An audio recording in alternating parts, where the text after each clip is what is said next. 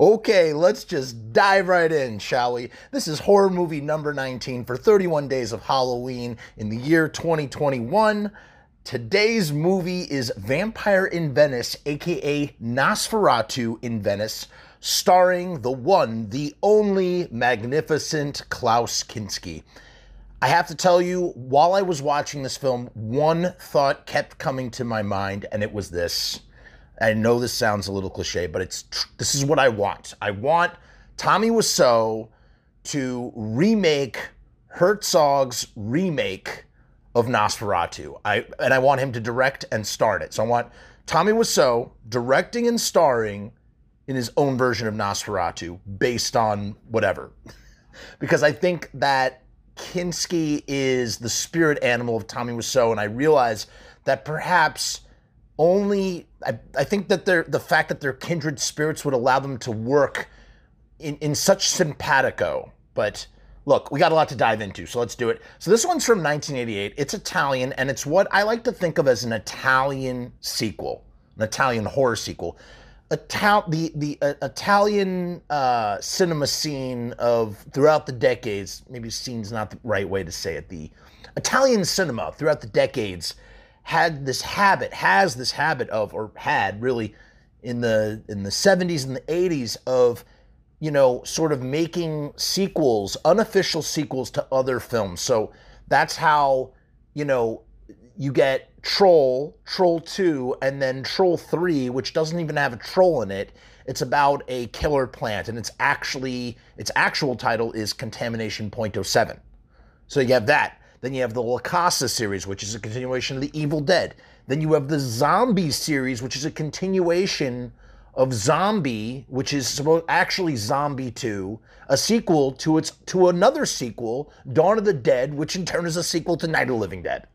So it really, I mean, they they they go all out. Well, I, I didn't know this, but there is a movie that is a sequel, technically, to Herzog's Nosferatu the Vampire that he made in 1979 called Nosferatu in Venice, uh, which came out about 10 years later. Stars Kinski, I think his penultimate role, I believe. And what happened was, so initially, and it also has, it has Christopher Plummer, Donald Pleasence, uh, Barbara De Rossi, or Barbara De Rossi, and you know, there's this Paris, and he travels to Venice, and he's on uh, the the hot on the trail uh, of the last known appearance of Nosferatu Kinski, who was last seen at Carnival in 1786, which sounds about right somewhere for the first Nosferatu film, but that's where the, the similarities end. The only thing that really connects this film to Herzog's film is Kinski's got his, his pointy, sharp teeth, and uh, it stars Kinski as a vampire, except he wears. Oh, it's crazy! It's crazy. But um, you know, there were a lot of changes to the script, and you know, uh, there were budget cuts, and eventually we got what we got. Here are my notes about this film because I literally don't know what the plot is. They like wake him up, but he never dies, or he's undying, or nothing can really truly kill him. But you know, I mean, this is what Italy does best, making unofficial sequels to stuff. And, you know, they have a whole history with doing, you know, Westerns in a very particular kind of way.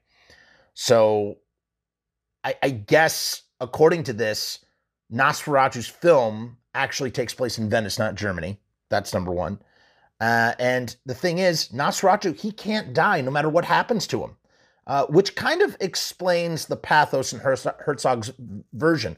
We talked about this last time, you know, that Herzog's able to bring great pathos to the Dracula Nosferatu character about wanting to end one's life and sort of like like existing through time in the mundanity of immortality, yada yada yada, XYZ one, two, three.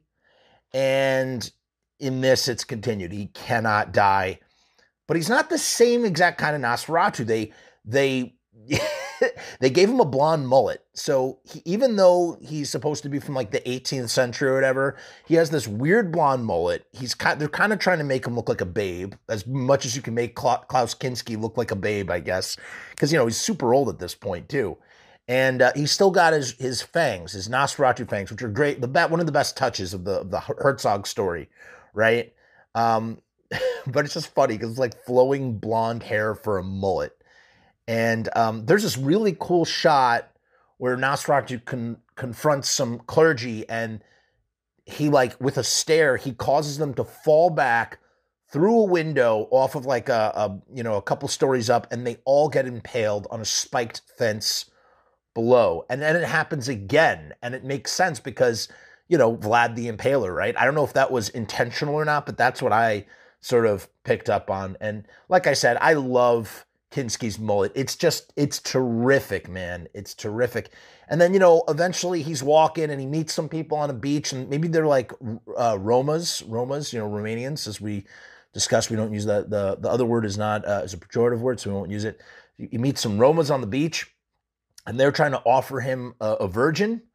And because uh, apparently, I guess the only way to kill, they determined the only way to kill Nosferatu is with the love of a consenting innocent virgin um, because they know that he wants to die but that he can't. And I might mention that Christopher Plummer, he's kind of like a modern day Van Helsing in this film. And, you know, Donald Pleasence, he plays like this clergy member type guy, and they just really misuse him. It's a real shame. They eventually they open this tomb and find this young girl inside. I don't know why. I don't know why anything happens in this movie. But what's interesting is there's this really shitty insert shot. Um, it's like VHS quality. And it, it, seems like they probably took it from a VHS work print because they could not find the original negative. So I thought that was interesting. Kinski eventually shows up to the carnival, but because everybody's dressed like from his time era, he kind of fits in, which I thought was uh, sort of ironic. And then right after that, for no reason, I don't know why, you know, first Kinski's fondling a beautiful set of breasts of this beautiful woman.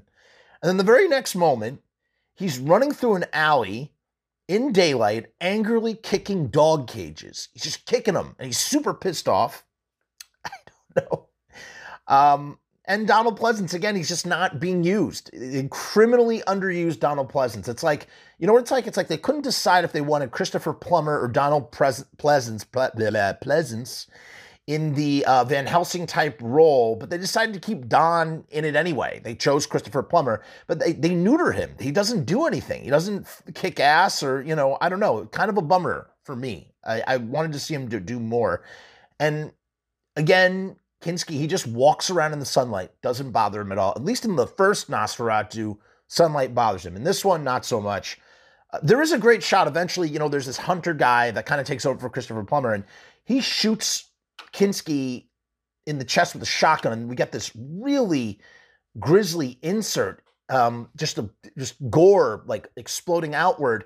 And then when they cut back to like a wide shot, there's like it's like an optical matte hole, but it's like a hole punch, like a like a perfectly circular hole punch, and it's so fake. And then what happens is they run that same grisly insert shot in reverse to show him regenerating, which I thought was awesome. I, I kind of like that. It's like the same shot, but in reverse to show that he can regenerate. Like what a great way to show regeneration without you know having CGI or whatever to uh, you know a really cheap, easy way to get extra mileage out of a special effect. Something I'm going to put in the piggy bank because I thought that was good. Um, and you know the guy shoots him with the shotgun. Kinski walks right up to him, lifts the dude up by the shotgun. But what I've noticed is, you know, it's trying to demonstrate that Kinski is really strong as Nosferatu. But I thought the dude himself was equally strong because he's holding the shotgun and being lifted up with his arm strength. I mean, that's that's not an easy thing to do. So they're both strong in that kind of way. And then he like breaks the shotgun. Kinski does pretty badass. Um, the film sort of winds down on an interesting note. You know, another virgin girl, she tries to jump off a building, but Kinski saves her by flying, although it's not really a shot of flying. It's just like this uh, transparency shot of him kind of like hovering. I don't know. I can't explain it. And he takes her away to some like interesting castle type place. And, you know, um, you know, he's wishing for her to end his suffering. And she's willing to do it. And it's this whole back and forth thing about being in love and I'm going to give myself over to you. And if I do, then you'll die, or I don't know. And then it, and then we see this virgin girl, this beautiful virgin girl, uh, go completely naked, of course, uh, along with a fully clothed Klaus Kinski with a blonde mullet, erotically humping this naked virgin. Just ridiculous, absolutely ridiculous. Um, at the end, the hunter, you know, that hunter guy, he fills a bunch of shotgun shells with holy water. And I'm just kind of like, what the hell is he doing? Why doesn't he just get a super soaker? All he needs is a water gun. Just use a water gun. It's way, you know, way more easy than soaking shotgun shells or pouring water into shotgun shells, you know. Those waterproof shotgun shells. What happens when you ignite the gunpowder? It just makes no sense. Uh, but by the end, Kinski ends up playing the best joke on this hunter guy because he disguises himself as one of the girls and then gets the hunter to kiss him. And then Kinski turns to Kinski. He bites the dude's lower lip and rips off the lip. That silly Kinski. This was uh this was a tough watch. It was not, you know, I mean, there's some interesting scenes and Kinski's always interesting to watch. He's not as interesting as he was in the first Nosferatu, which is really well done for the most part. Um, this this feels like you know uh, a knockoff Italian sequel and yeah, I don't know. I, I just I, I, thought it, you know, I, I wanted to be a completionist, and so I forced myself to watch this. Another thing of note, apparently, Kinski also directed this film, or he's credited as a co-director on this film, which kind of like boggles my mind. The reason why he had the mullet in the first place is because he refused to shave his head and wear fake fangs for the role. So we only see the fangs uh, for a few shots you know, uh, and this all started on the first day of filming. And, you know, the director, he stated later that Kinski would not listen to him when he called cut and found him the next day locked in his trailer um, with the d- director arguing. And then, you know, they they basically promised him that he would direct the film. So he's like kind of like he he he's kind of directing the film and then they have a dude who's a second unit director sort of like helping Kinski along really kind of crazy. Um, apparently, Kinski demanded to and did direct some scenes himself, which included scenes following him as Nosferatu in, in, in Venice at dawn. So he said that uh, the, the, the second unit guy he said later that Kinski ended with about ten hours of footage, which just consisted of Kinski walking around with the boom man on set. And yeah, I don't know, man. Kinski's kind of crazy. Uh, oh my God.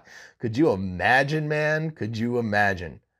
Um, yeah, that's all we're going to say about that. There's more, but that's all we're going to say about that. I'm not going to go into it further.